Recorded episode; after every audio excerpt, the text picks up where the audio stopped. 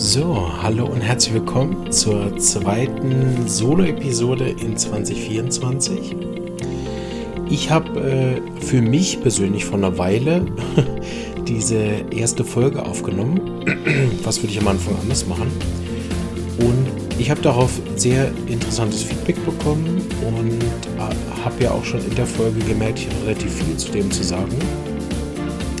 Und habe jetzt tatsächlich gedacht, wir machen doch eine Reihe. Das wird immer so ein bisschen wahrscheinlich im Wechsel äh, erscheinen mit Interviews, die ich schon voraufgenommen habe. Also gibt es ein bisschen so ein Hinher. Aber ähm, nachher kann man das ja dann im Facebook, äh, im YouTube können wir dann schön so eine äh, Playlist draus machen, Homöopathie für Beginner sozusagen, wo ich mal wieder so ein paar Standardsachen auch sage. Und da habe ich auch schon relativ viel vorbereitet gehabt. So habe ich gedacht, super, die muss ich ja nicht einfach ins Leere äh, fließen lassen, sondern wir benutzen die Sachen, die ich schon vorbereitet habe, noch für weitere Episoden. Es wird also vier geben, voraussichtlich. Das wäre also jetzt, wo wir ein bisschen mehr auf Anamnese, Mathematika und Repertorium eingehen, also auf Informationsgewinnung und Informationsanalyse. Dann wird es eine Episode geben nur über Patientenbegleitung und Beratung. Der Fachbegriff wäre Ressourcenaktivierung.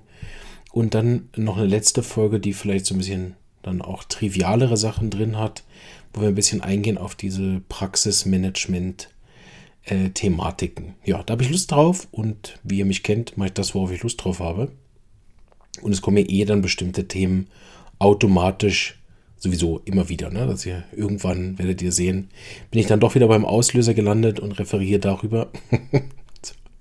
Aber heute möchte ich ein bisschen mehr eingehen und es bleibt eigentlich mit der Frage, was würde ich sozusagen anders machen?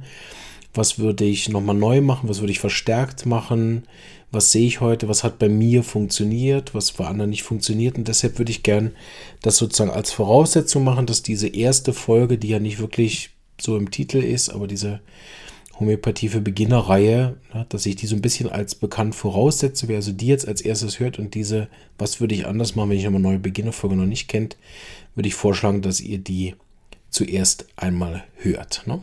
Trotzdem hier ein kleiner Disclaimer, einfach so für die Faulen, die sagen, nein, ich komme, ich ziehe es jetzt durch, mir egal, was er gesagt hat in der Folge.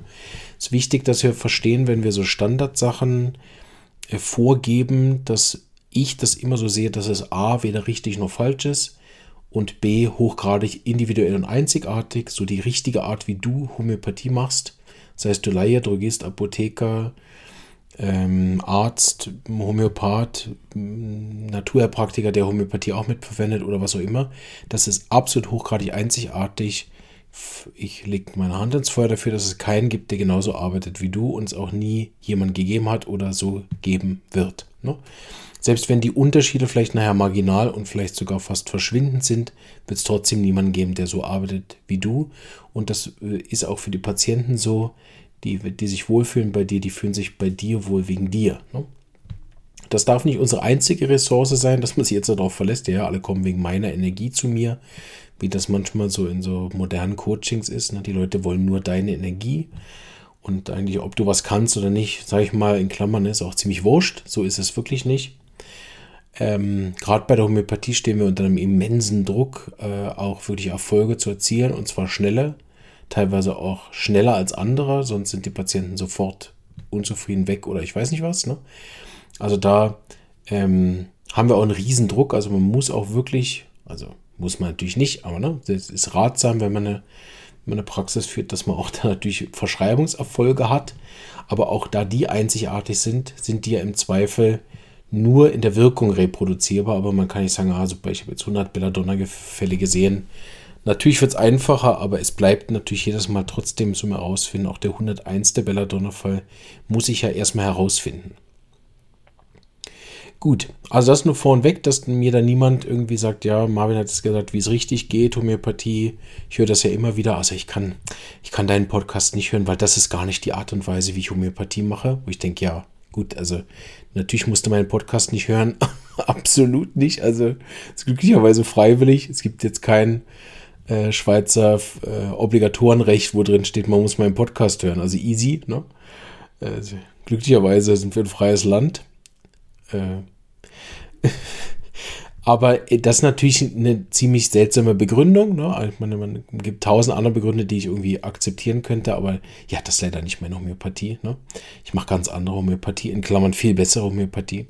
Ähm, da hatte ich immer Mühe mit und sehe das aber auch selber nicht so, dass ich jetzt das Gefühl hätte, ich würde die beste Homöopathie machen. Aber ich habe, äh, soweit ich das sehen kann, ziemlich viel Erfolg und finde deswegen, dass egal, ob, da, ob das jetzt die beste Variante ist, für Homöopathie zu machen, sie ist so erfolgreich, dass ich nie das Bedürfnis hatte, äh, mich da jetzt komplett neu aufzustellen. Aber wie alle ja wissen, bilde ich mich regelmäßig weiter und zwar auch ziemlich viel und bei ziemlich vielen verschiedenen Leuten und kann dann natürlich auch immer wieder irgendwas mitnehmen. Also, ne, das scheint mir die richtige Haltung zu sein, wenn man schon so, so will. Gut. Also, ähm, deswegen, wenn wir jetzt auf diese Standardsachen eingehen, will ich, dass das vorher wie klar ist. Es gibt jetzt vier wichtige Teile, finde ich, in so einem, wenn man gerade so als Beginner sieht, muss man die vier Teile für die Patientenbetreuung eigentlich im Blick haben. Und zwar alles, was zur Anamnese und dem Gespräch gehört, alles, was zur, zum ähm, Materia-Medica-Wissen gehört, also Arzneimittelwissen und das Wissen ums Repertorium und der vierte Teil wäre eigentlich Patientenbegleitung und Beratung. Wir haben natürlich noch Medizin und Psychologie und all das Zeug, also es ist ja noch lange nicht zu Ende. Da möchte ich aber jetzt nicht drauf eingehen, weil das ja sowieso in alle Bereiche irgendwie mit einfließt. Und da kann ich rückblickend sagen, also vieles von dem, was ich von Anfang an so gemacht habe, mache ich heute auch noch, weil es sich wirklich bewährt hat. Das sollte ja im Prinzip nach einer guten Ausbildung auch der Fall sein dass man in, hoffentlich an eine Schule geraten ist, wo die Leute, die dort unterrichten, auch Erfolg in der Praxis haben und damit dann auch wirklich erfolgreiche Praxisfälle weitergeben können und damit man nicht nur sozusagen das Wissen über Arnika erhält, sondern auch die Erfahrungen, die mit den gut gelaufenen Arnika-Fällen einhergehen. Das bleibt natürlich einzigartig und darf nicht standardmäßig übernommen werden, aber so hat man zumindest ja einen Lehrer, der sagt, okay, ich habe mal 100 erfolgreiche Arnika-Fälle auch tatsächlich gehabt dann redet der natürlich ganz anders über das, als wenn er jetzt irgendeine Arznei vielleicht doziert, die er noch nie gegeben hat. Muss ich auch sagen, da werde ich manchmal in das SRI zu genötigt. Sage ich auch dann immer offen den Studenten, ich sage, sorry, da habe ich in den zwölf Jahren dreimal verschrieben. Es scheint unglaublich selten zu sein oder ich habe die Arznei nicht begriffen. Und dann mache ich auch den An Unterricht ganz anders. Also dann baue ich den ganz, ganz anders auf als mit Arzneien, die ich sehr gut kenne wo ich wirklich ja dann äh, auch einfach aus dem Nähkästchen plaudern kann von erfolgreichen Fällen oder die teilweise sehr gut dokumentiert habe oder noch Sprachnachrichten aufgehoben habe, die ich abspielen darf mit Erlaubnis der Patienten und so weiter. Ähm, so ist eigentlich vieles von dem, was ich seitdem mache, ähm, hat sich wie bewährt. Ne? Und in der Anamnesephase dort ähm, werdet ihr dann auch alle von euren Schulen was mitbekommen haben. Und da wäre sozusagen Empfehlungstipp Nummer 1. Ne? Arbeitet am Anfang ziemlich pingelig, ziemlich genau und ziemlich steif nach diesen Vorgaben. Ich weiß, dass das für viele sehr schwierig ist. Ich sehe da, ne, da sind dann schon die beginnenden Heilkünstler da. Das sind ja dann im Zweifel auch oft Sekundärausbildungen. Die haben schon Lebenserfahrung die haben schon einen eigenen Stil. Das ist ja nicht so wie ich damals mit, keine Ahnung, 22 oder was ich war, denn schon mit der Homöopathie angefangen habe. Das ist sicher noch was anderes, wenn man jetzt mit 40 damit startet oder Mitte 30 oder so. Dann hat man irgendwie ja schon viel mehr vom Leben gesehen und hat auch das Gefühl, komm, ich muss jetzt da nicht mehr irgendwelche Formulare abarbeiten. Ich bin Heilkünstler. Let's get rock und ich mache da mein eigenes Ding. Vielleicht ist die Erstausbildung sogar noch irgendwie eine Art Therapiebereich, ne, sodass ich das irgendwie so integriere. Und eventuell gilt dann dieser Ratschlag auch nicht für die. Ne? Aber ich sag mal, wenn jetzt das wirklich so wie ich Erstausbildung oder die, die Erstausbildung im Therapiebereich ist, ne? wenn die, zwei, die erste Ausbildung davor, keine Ahnung, jetzt Wirtschaft war oder was weiß ich, ne? Detailhandel, und man hat jetzt mit Therapie eigentlich noch nichts am Hut, ne? dann rate ich wirklich dazu, extrem pingelig bei dem ersten zu bleiben. Also wenn ihr einen Anamnesebogen habt von der Schule, den streng verfolgen. Wenn ihr Leitlinien habt, wie eine Anamnese auszusehen hat, das extrem pingelig machen und reproduzieren. Ne? Auch wenn ihr vielleicht selber irgendwann genervt seid davon. Ne? Aber haltet die Reihenfolgen ein. Macht das genauso, wie es euch gesagt wird. Und fangt nicht am Anfang schon an zum Zaubern. Das ist wie in allen Sachen, die wir so von der Pike auf lernen, sei das Skifahren oder andere motorische Sachen. Da, da kann man auch nicht direkt anfangen mit einer Pirouette. Ne? Und wer das versucht, ähm, was ich auch verstehe, warum das so ist, aber wer das versucht, wird meistens ja, wenn man noch nicht richtig Schlittschuh laufen kann und dann schon Pirouetten versucht, einfach deutlich öfter während der Pirouette auf die Nase fahren, als wenn ich vorher mindestens mal Schlittschuh fahren gelernt habe, bevor ich da mal rumspringe und Kreisel drehe.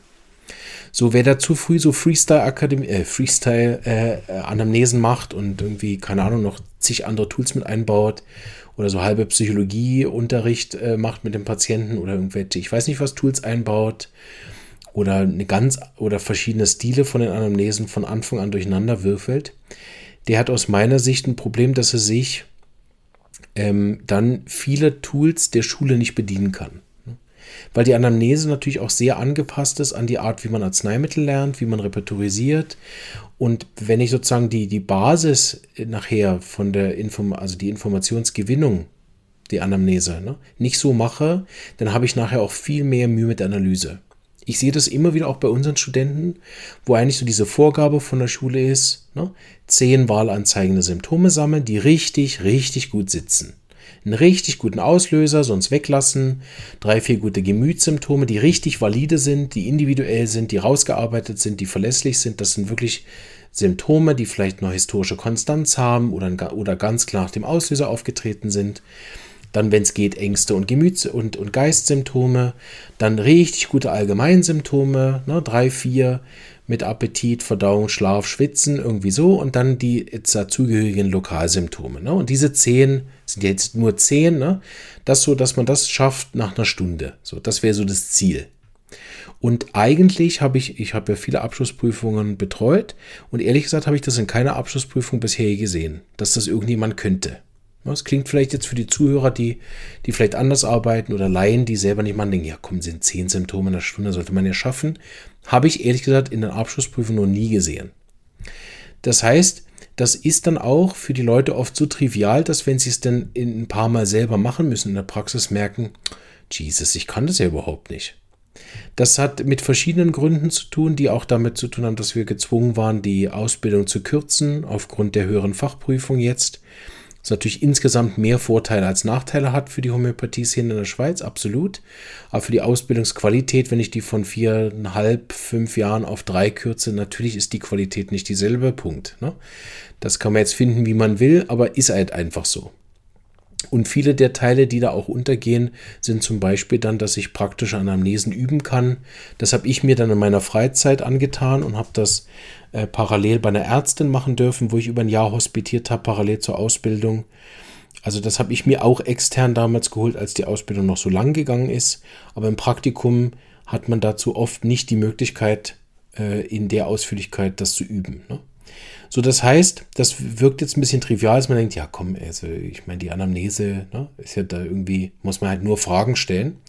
Und wer sich mit dem schon mehr auseinandergesetzt hat, weiß, dass ehrlich gesagt alles, alles, was in der Homöopathie nachher äh, gut oder nicht gut läuft, steht und fällt mit der Anamnese. Also wenn die Anamnese, jetzt vielleicht jetzt auch sehr trivial, dass alle sagen, ja komm, also Sag doch noch was Natürliches, ne? Sag doch, Wasser ist nass. Aber sorry, ne? Die Anamnese, wenn die nicht gut ist, kannst du danach Mathematiker-Wissen haben oder repertorisieren. Es bringt dir nichts. Und manchmal ist es so, wenn die dann kommen in den, im, im, im äh, Supervision zu mir und ihre Fälle besprechen, dann sage ich, okay, komm, sag mir die zehn wahlanzeigenden Symptome. Und auch bei langjährigen Therapeuten kriege ich dann keine zehn wahlanzeigenden Symptome. Eigentlich erschreckend, ne? spricht aber auch eher dafür, wie schwierig es ist, zehn richtig gute wahlanzeigende Symptome zu bekommen. Und natürlich, wir haben natürlich ganz klar die Hürde auch, dass der Patient unter Umständen nicht zehn wirklich gute, valide Symptome auch liefern kann. Weil wenn ich dann 80 mal nachfragen muss und auf den 80. Frage sagt er, ja gut, vielleicht ist es doch besser Wärme. Ich meine, die kann ich natürlich auch nicht nehmen. Ne? Ich übertreibe. Also, ne, die, die Anamnese muss gut sein, das ist der, so wie das Handwerkzeug. Und am Anfang, das haben wir auch in der Praxis beim Stefan Bauer sehr viel gemacht. Da haben wir sehr, sehr lange und intensiv auch immer wieder an verschiedenen Aspekten gefeilt. Und wir hatten immer intern auch uns, zwischen uns beide, hatten wir immer auch dieses Bild von einem Handwerkslehrling, ne, der wirklich erstmal hundertmal mit dem Hobel irgendwo hingeht und hobelt. Ne? Und dann geht er hundertmal mit dem Schleifpapier irgendwo hin und schleift. Dann geht er hundertmal mit dem, ich weiß nicht, jetzt gehen mir die Holzwerkzeuge aus, ne? wie, wie das ganze Zeug heißt, Drechsel oder Krajanik. Ne? so äh, geht er hin und macht das, bis er das kann. Ne? Und so kann es halt sein, dass man sich auch am Anfang der Praxis wirklich darauf fokussieren muss, dass ich wirklich übe, hundertmal offene Fragen zu stellen, bis mir das nicht mehr passiert, dass ich suggestiv frage. Hundertmal wirklich die Auslöser oder Modalitäten oder Allgemeinsymptome so frage, dass ich sie hinterher verlässlich verwenden kann. Was wir zum Beispiel geübt haben, war miasmatische Anamnese und Patientenanamnese und Familienanamnese hundertmal, bis ich es im Schlaf konnte. Und das ist natürlich nachher, wenn ich, wenn ich sage, okay, ich will einfach nur ein bisschen hobeln, na, dann muss, dann braucht das vielleicht nicht. Aber wir wissen es alle, wenn wir jetzt beim, bei dem Kunst sind, beim Malen, ich brauche so gewisse Grundtechniken, bevor ich mein Kunstwerk machen kann. Natürlich kann ich auch sagen, ach komm, ich scheiß drauf, ich mache einfach von Anfang an irgendwie abstrakte Kunst, wo ich irgendwie Wand, Farbe, äh, Farbe auf eine Leinwand klatsche, random Zufall. Da brauche ich vielleicht jetzt nicht grundsätzlich diese, ich muss jetzt jede verschiedenen Pinselstrich üben. Bei der Homöopathie haben wir ja sozusagen auch diese Homöopathie-Richtung, die sehr modern, sehr abstrakt sind und wo es dann vielleicht wirklich auch so reicht. Ne? Aber bei den klassischen Arten der Homöopathie reicht das eben nicht. Und für die höhere Fachprüfung, wem die noch bevorsteht, da reicht es halt bei weitem nicht, wenn man da einfach ein bisschen Farbe an die Wand klatscht und das als Kunstwerk deklariert. Und ich meine nicht, dass das nicht vielleicht auch was ist. Ich habe diese Art von Bildern übrigens auch sehr gern. Also deshalb fällt es mir ein. Ich habe diese random Zufällige Kunst mag ich sehr. Also nicht, dass jemand meint, dass wir jetzt abfällig darüber reden. Aber ich will bei dem Bild bleiben, ne, um ein echter Heilkünstler zu werden, muss ich die Grundlagen beherrschen. Und das wäre sicher etwas, was ich auch gern anders gemacht hätte, rückwirkend, weil am Anfang ist mir das auch nicht so klar gewesen. Ich war schon immer jemand, der so ein bisschen, so ist ja der Podcast auch, so diese, was mir keinen Spaß macht und dann, äh, ne? und dann, jetzt bin ich ja älter und jetzt weiß ich auch, wie wichtig das ist, diese extra Meile zu gehen, aber eben mit 22 wollte ich jetzt einfach die Welt gesund machen, so, und wollte keine mühsamen Hobelarbeiten machen, so, ne? Insofern äh, ist diese, diese Standardanamnese wirklich zu beherrschen ein zentrales Thema, wo ich auch sehe, dass oft Fälle, wenn die dann zu mir in die Supervision kommen, ehrlich gesagt auch nur daran scheitern. Die Leute sind nicht zu dumm, die Arzneimittel zu lernen oder richtig zu repertorisieren. Das ist bei weitem nicht der Fall. Ne? sondern die Ungenauigkeiten in den Anamnesen, die Unvollständigkeiten in den Anamnesen und die nicht zu Ende gefragten Symptome. Das sind halt die Probleme. Dadurch sind die Anamnesen schlecht und dann ist alles, was ich darauf aufbaue, wackelt halt. Ja, da kann ich dann sagen, ja, ich habe zehn Symptome gesammelt, dann sieht man, von der Qualität sind halt davon acht unbrauchbar, dann kann ich auch kein Mittel aussuchen. Oder, dass man nachher merkt, der, der Therapeut ist gar nicht tief genug reingegangen in den Fall, dass wenn man ein, zwei Nachfragen stellt, man merkt, ihr kennt den Patient überhaupt nicht. Ne? Mir ist schon passiert in der Supervision, dass ich gesagt habe, du, was schafft denn der Patient? Ne? In dem Fall war es, also ist jetzt nicht bei jedem Patient wichtig, nicht, versteht mir nicht falsch. Ne? Das ist ähm, für viele Fälle einfach eine Randinformation, aber ging es um die Arbeit. Also der hat Probleme auf der Arbeit gehabt. Ich sagte, du, was arbeitet denn überhaupt? Ach ja, das habe ich gar nicht gefragt. Wo ich denke, wie kann man denn das nie fragen? Also, ne? Und so Sachen sind mir halt ständig passiert, weil ich dann eben auch die Tendenz hatte, am Anfang so Freestyle-Akademie äh, Anamnesen dazu machen und so ein bisschen, ja, ich mache hier ein bisschen und da ein bisschen und mache halt das halt intuitiv und ich spüre den Patient und so und bin damit halt relativ, also häufiger auf die Nase gefallen und habe dann relativ schnell glücklicherweise auch ja durch meinen Chef da Einhalt geboten bekommen und äh, war dann ganz froh, mich wieder auf das zu besinnen, was ich ursprünglich gelernt habe, was ich ja auch das Jahr in diesem äh, Parallelpraktikum dort gelernt habe, wieder die Anamnesen wirklich von A bis Z zu machen. Und heute zu merken, dass ich das auch immer noch beherrsche, ne? also diese Grundtechniken sehr, sehr gut beherrsche, so verinnerlicht habe, dass ich oft nicht mal mehr merke, dass ich sie unbewusst mache. Und natürlich wird es dann mit der Zeit individuell und einzigartig und dann muss muss man sich, finde ich, um richtig, richtig gut zu werden in Homöopathie, selbstverständlich auch von den Standardsachen nachher lösen. Gut. Das mal mein Primärtipp zur Anamnese, gibt sicher viel mehr, aber das hätte ich gern sozusagen von Anfang an anders gemacht, dass ich, obwohl ich das schon relativ gut konnte, nicht zu früh weggegangen bin. Ne? Also das wäre sozusagen mein persönliches Learning. Zu früh weggegangen von der Standardamnese, zu früh gedacht, ich bin jetzt gegen Dingeling und mache jetzt da ne? Marvin-Anamnese. Und diese ein, eineinhalb, zwei Jahre, wo wir das noch geübt haben, die haben mir wirklich gut getan. Weil natürlich im Praktikum ist immer noch mal was anderes, als wenn man dann wirklich allein mit dem Patient sitzt und nachher äh, halt nach der Stunde die, die Symptome hat, die man halt dann hat. So. Gut, wir schwenken über ne, zur ähm, Arzt, also Informationsverwertung. Dort haben wir zwei große Bereiche. Ähm, Materia Medica, also die Arzneimittelrecherche und wir haben die Repertorisation, also die Rubrikenrecherche. Das ist jetzt für die armen Laien, sind die wahrscheinlich jetzt schon raus. Aber man kann einfach alles über Arnika nachlesen oder man kann lesen, welche Arzneien haben äh, Angst vor Berührung. Ne? Dann kann man das nachlesen. Arnika hat ja dieses Leitsymptom, Angst berührt zu werden in der Verletzung. Und im Repertorium kann man nachlesen, welche Mittel haben alle dieses Symptom in der Arzneimittelprüfung oder in klinischer Erfahrung hervorgebracht, während man in der Materia Medica nachliest, alle Symptome, die zu Arnika gehören. Es gibt darüber auch Folgen relativ zu Anfang vom Podcast. Wer also da nochmal näher einsteigen will in Materia Medica und Repertorium, was ist das? Was macht man da? Da gibt es jeweils eine ganze Folge drüber. Wer also da jetzt denkt, wow, keine Ahnung, abgehängt, ne? bitte dort informieren und dann einfach hier weiterhören. Beim Materia Medica Bereich, mein äh, Tipp, was würde ich gern anders machen, ist, dass ich früher äh, verstehe, dass es häufige Arzneien und seltene Arzneien gibt. Das war mir am Anfang der Praxis noch nicht so klar. Ich habe das wie so gesehen und ich denke, dass das heute jetzt nach all den Jahren ein echter Vorteil ist, dass ich das so sehen kann. Aber zu Beginn habe ich die Mittel eigentlich alle flach gesehen. Also da war für mich Kaliumiodatum, Kaliumsulfuricum ne, mit ihren Besserkühle, war das für mich genauso auf derselben Ebene wie Pulsatilla apis mit Besserkühle. Das war für mich kein Unterschied.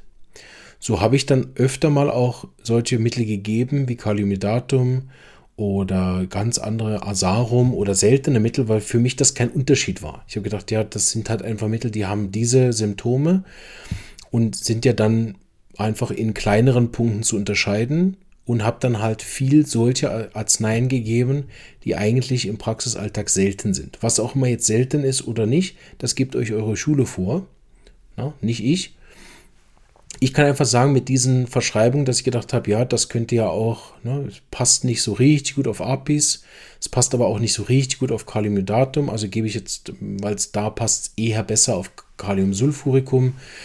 Und dann haben zum Beispiel da die gelben Absonderungen nicht gepasst und habe gedacht, ja gut, also kann, ist ja nicht so wichtig. So.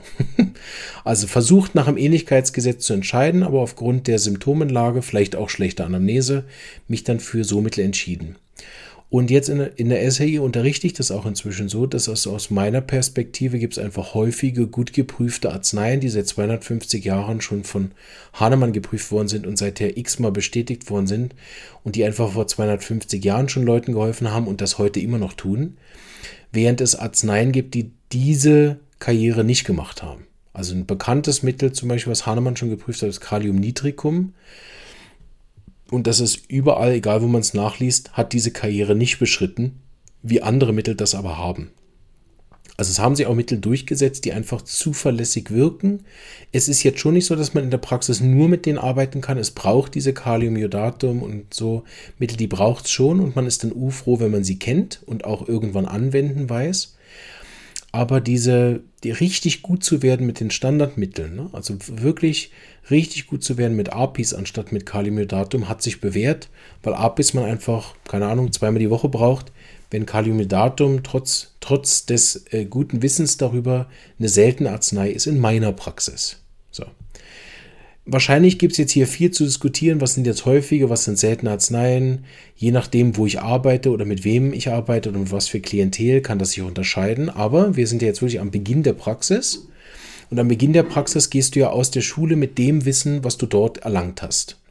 In unserem Fall ist das, sage ich mal, ein mäßiges Wissen über die praktische Mathematik von Dr. Hughes, mit ein bisschen Wissen über Vatak, Börike, relativ viel über Kent und ein ganz kleines bisschen, je nachdem, welche Mathematiker du noch hattest, ob das jetzt äh, der Bertoli ist oder ob das der Morrison ist oder ob du eher dann bei Murphy geschaut hast und so weiter. So.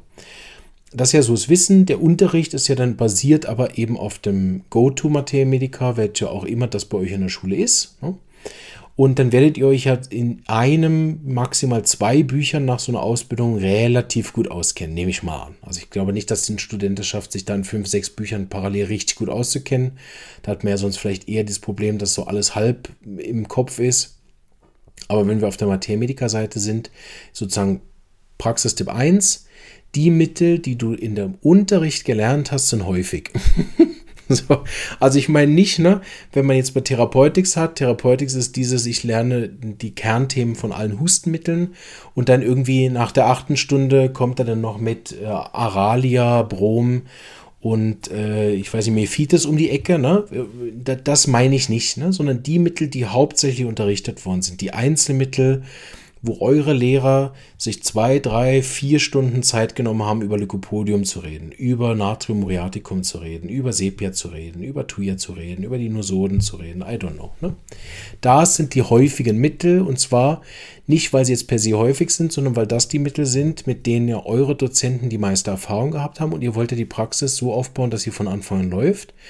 Und deshalb wäre der Tipp, konzentriert euch darauf, die Mittel, die ihr während der Ausbildung gelernt habt, so gut drauf zu haben, dass ihr sie im Schlaf könnt. Das sehe ich immer wieder. Das ist dann so zwei Jahre nach der Ausbildung ist fertig. Man kann aus der praktischen Mathemedica so halb geil die großen Polykreste, aber schon bei Cimicifuga, Krokus, Zyklamen und Cocculus ist dann schon relativ schnell Ende. Wenn wir die in der Supervision besprechen, ist dann immer so gerne in der Lehre. Dafür kann man dann aber schon irgendwelche Milchmittel, die immer noch, also nichts gegen die Milchmittel, aber die immer noch recht unerprobt sind, wo es immer noch keine richtig gute Mathematiker gibt, wo man es vernünftig nachlesen kann, soweit ich weiß. Gibt sicherlich schon gute Vorträge und auch sicherlich gute Erfahrungen, aber das ist nichts im Vergleich zu den 250 Jahren, die Apis auf dem Buckel hat, ne? oder Stramonium oder so.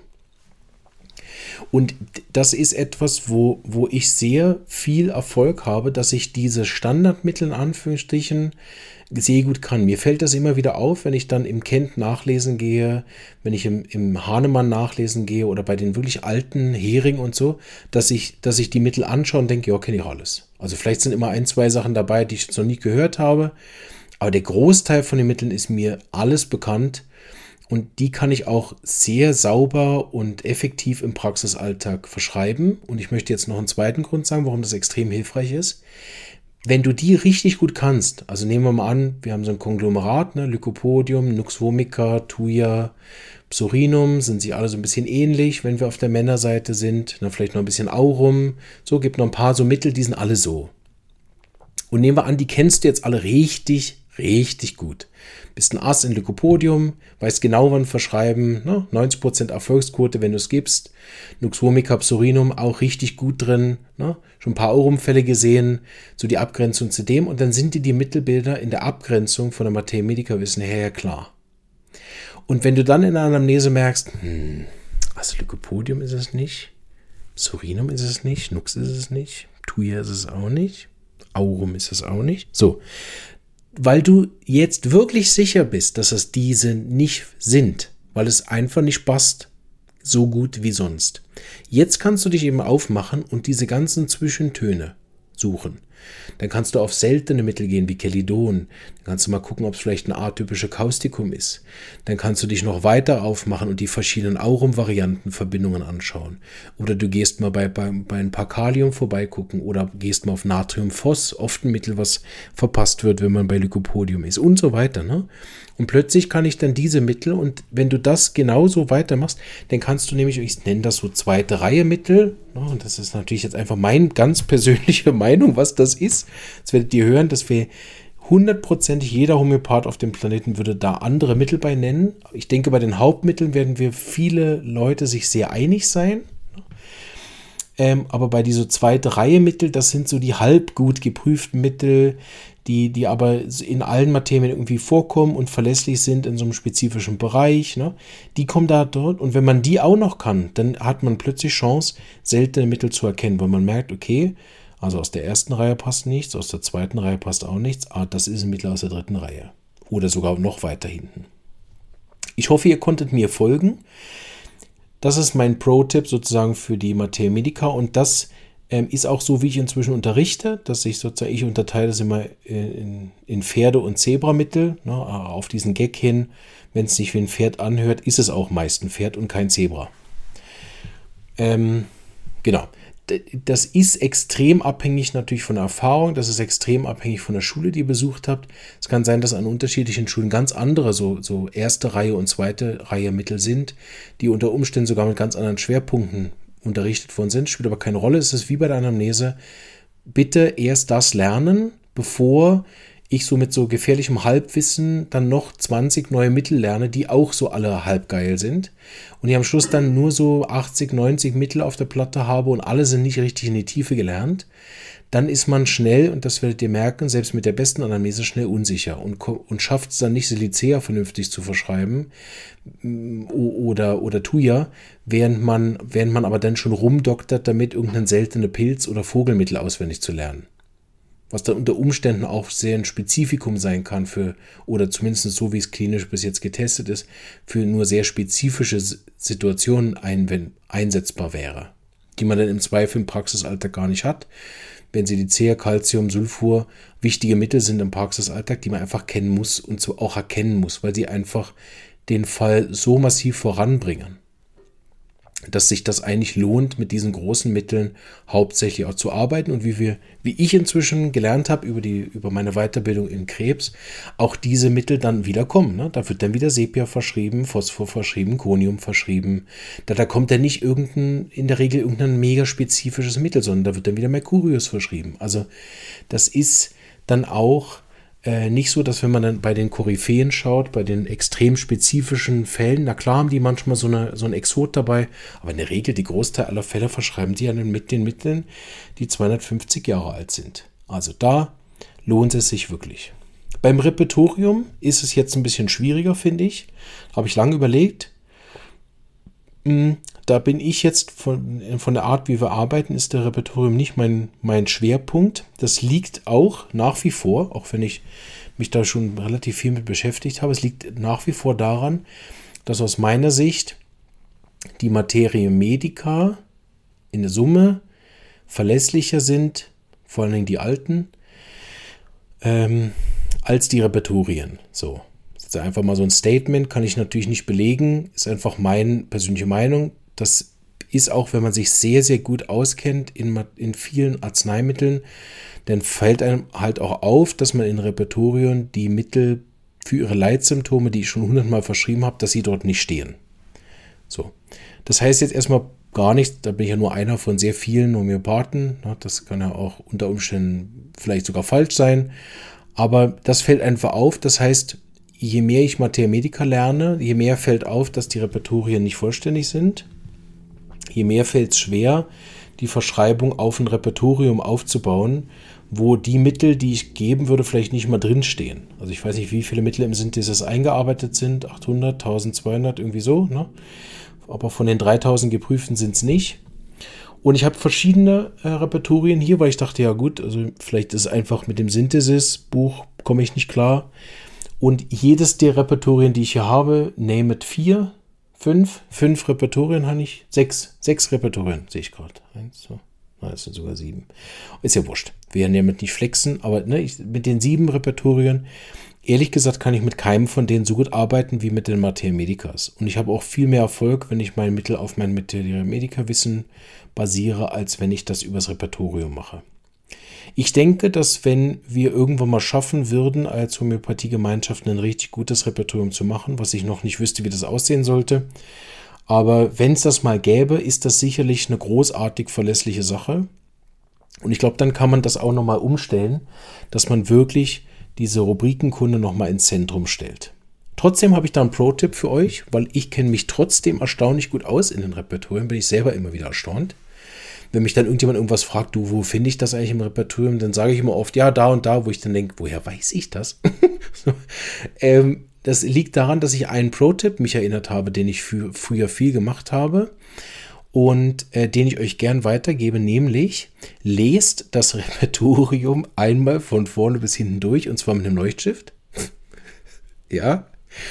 Und macht das insgesamt, ich, ich schlage euch vor, dreimal in verschiedenen Abständen. Also das erste Mal natürlich während der Ausbildung, da würde ich auch noch den Leuchtstift noch nicht nehmen. Ne? Da würde ich einfach mal mich da versuchen mit auszukennen. Das ist heute, alle, die mit dem Radar arbeiten am Computer, sehr blöd. Ne? Ich finde, dass für diese Aufgabe lohnt es sich wirklich, das händisch zu haben. So, und streicht nicht, nicht von den Mitteln her, sondern die Rubriken an, die ihr findet, wenn ihr so ein, zwei Jahre in der Praxis seid. Oder eben am Anfang von mir aus auch, streicht mal die Rubriken an, die ihr überhaupt fragt. Ich hoffe, ihr könnt mir folgen. Ihr werdet nämlich feststellen, wenn ihr das Repertorium durchliest, dass dann Haufen Rubriken drin steht, wo ihr zum Beispiel noch nicht mal dran gedacht habt, dass man das ja auch fragen könnte. So.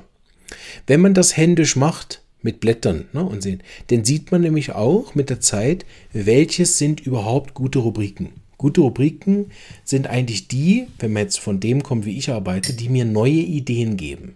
Das heißt, die Rubriken dürfen nicht zu groß sein. Wenn einfach jedes Mittel drin steht, bringt es mir keine neue Idee, sondern Überforderung.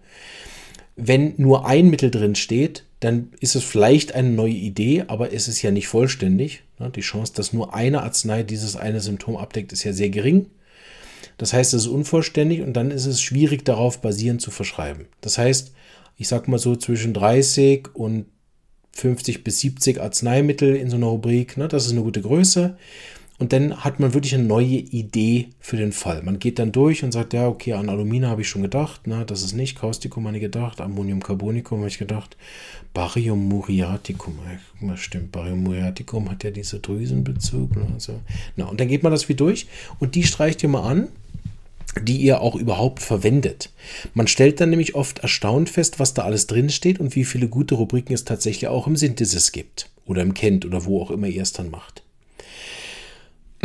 Das zweite Mal macht ihr es dann nochmal nach ein paar Jahren und ihr werdet erstaunt sein, was ihr dann anstreicht. Also macht es mit einem anderen Stift. Ne? Und wie gut ihr euch im Repertorium auskennt, dadurch, dass ihr natürlich zwischendurch auch immer mal wieder mit dem gearbeitet habt und dass jetzt neue Rubriken, die vorher gar nicht so wichtig waren, plötzlich ins Zentrum gekommen sind, weil ihr gesehen habt, die sind praxisrelevant, die sind alltagsrelevant, die brauche ich tatsächlich im Alltag. Genau, das wäre so mein Tipp fürs Repertorium. Zwei, dreimal durchlesen mit verschiedenen Stiften und vor allen Dingen anstreichen, welche Rubriken nützlich sind. Und ihr werdet merken, wenn ihr das so, ich habe das nach fünf, sechs, sieben, nee, muss schon länger sein, ist vor kurzem jetzt gewesen, es werden acht, neun Jahre normal gemacht und das ist wirklich ziemlich cool. Vielleicht noch ein zweiter Tipp, verwendet eben mehrere Repertorien, ne, dass man da nicht sich auf eins, ein unvollständiges einschießt. Ähm, habt ihr auch keinen guten Tipp, ich finde die alle schlecht, äh, weil unvollständig und damit sind Mittel nicht vertreten, die aber eigentlich schon lange geprüft sind und vertreten sein müssten. Oder wo ganz klare, in allen Büchern findet man diese Mittel als diese Leitsymptome und die stehen dann nicht mal einwertig in so einer Rubrik drin. Also das einfach ähm, mangelhaft. Ne? Das ist Homöopathie in dem ja irgendwie immer, da, damit muss man irgendwann mal klarkommen, weil das eben laut Einzigartigkeitsgesetz und diesen 250 Jahren, wo irgendwie jeder seinen Senf dazu gegeben hat und wahrscheinlich nicht alle immer nur äh, höchste Silicea-artige, pingelige Arbeit geleistet haben, sondern auch viele so, ja, komm hier, schreib das rein. mein Gefühl sagt, das ist auch ein Mittel für das oder so. Die wird sicher auch gegeben haben und werden auch das alles ein bisschen verwässert haben. Wird also irgendwann dort auch wie so eine Art Renaissance kommen oder so, wo man das alles nochmal neu aufarbeitet, wo man Mittel neu prüft, was ja stattfindet, immer mal wieder, wo man dann neue Leitsymptome kriegt. Aber die klinischen Werte, die seit 52 Jahren gleich sind, die bleiben. Ne? Also auch beim Repertorium schauen, dass wenn, das ist eine Technik, die ich jetzt nicht erkläre, aber es ist eine Technik, die ich oft benutze, ist, wenn man sieht, dass drei, vier, fünf Mittel drinstehen, die alle dicht sind an zum Beispiel jetzt Simizifuga oder so und Simizifuga steht nicht drin, dann ist es trotzdem in der näheren Auswahl. Einfach weil alle, alle Schwesternmittel von Simizifuga drinstehen, dann ist Simizifuga mindestens in der Differentialdiagnose für die Rubrik. So, ne? aber das gehe ich jetzt nicht tiefer drauf ein. Das sind einfach dann so Techniken, die ich finde, sollte man sich mit der Zeit aneignen. Und das kann man auch dann mit so, mit so äh, Fake-Repertorisationen kann man das auch gut zeigen, dass wenn ich alle Leitsymptome von Tarantula eingebe, dass dann im Repertorium in der Regel müssten, wenn das gut geführt ist, müssen nämlich auch alle Schwesternmittel von, von Tarantula dann kommen. Ne? Und da sieht man dann genau, wer fehlt. Und so kann, so kann ich zum Beispiel sehr gut nur Soden repertorisieren. So, aber das ist jetzt meine ganz private Marvin-Technik, ehrlich gesagt. Das würde ich auch nie irgendwo unterrichten. Aber hier im Podcast kann ich erzählen, was ich will. Ne? Ihr müsst ja nicht zuhören. Gut. Ich hoffe, die äh, Folge hat euch trotzdem gefallen. Ähm, was heißt trotzdem? Hat euch gefallen?